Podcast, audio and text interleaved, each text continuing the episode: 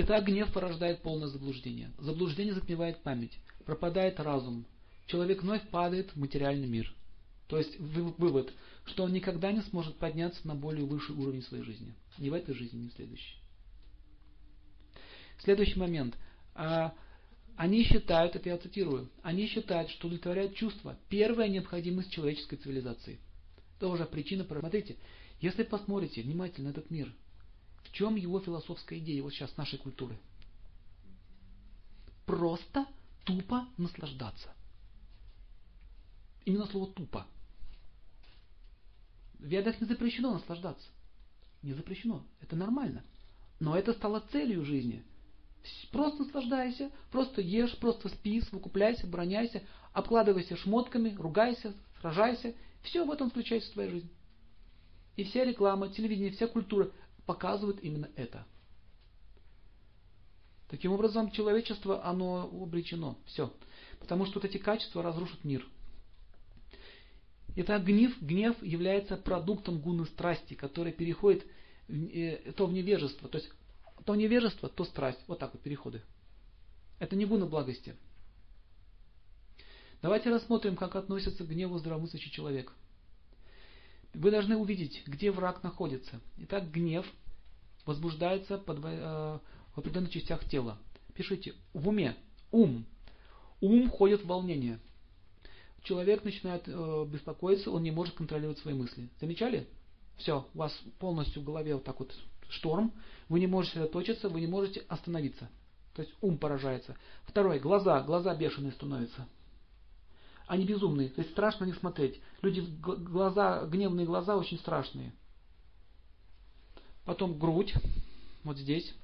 Идет возбуждение всего тела, повышается адреналин, вырабатываются различные кислоты, то есть даже на физическом уровне идут отклонения. Дальше, э, когда глаза покраснели, потом сжимаются кулаки, начинает человек топать, бить. То есть та гротха выходит из тела.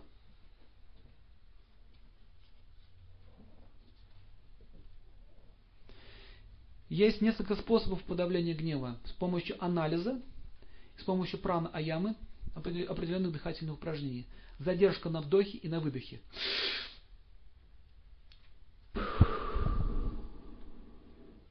Есть еще некоторые мистические вещи, но самый лучший способ не входить в него.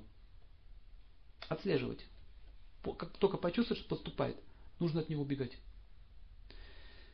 Гнев это одно из врат дороги в ад. Что такое ад? Ад это не там, где-то вот там где-то там, после смерти. Он прямо здесь начнется. Прямо в твоей квартире, прямо в твоем доме. Если там гнев будет. Также в природе тоже гнев может проявляться. В природе. Когда небо покрыто густыми облаками. Кто из вас замечал, что а, а, облака или тучи дождевые не всегда добрые? Иногда тучка приходит радостно, дождик, а иногда неприятно смотреть на эти тучи. Видели? Что-то такое зловещее висит. Вот это проявление рудры в природе. То есть, смотрите, гротха это человеческий гнев, а рудра это гнев богов. Они чем отличаются? То, что наш гнев всегда действует на разрушающий, а их гнев очищающий. Вот здесь он проявляется, рудра, вот в этом месте. Итак, когда этот мир, э, когда время этого мира подошло к концу, начинается разрушение. Произойдет это через один день равен 4 биллиона 300 миллиардов солнечных лет. То есть баснословно много.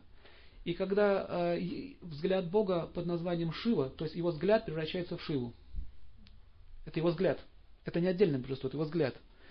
И когда он начинает медитировать уже на грехи человечества, медитировать, его наполняет рудра, открывается третий глаз, и вот отсюда вырывается пламя, которое разрушает всю Вселенную.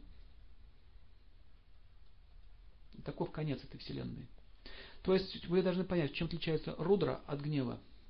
Допустим, когда Иисуса Христа распяли, в небе проявился признак рудры. Такой божественный гнев. Когда оскорбляют святыни. Разницу понимаете, да?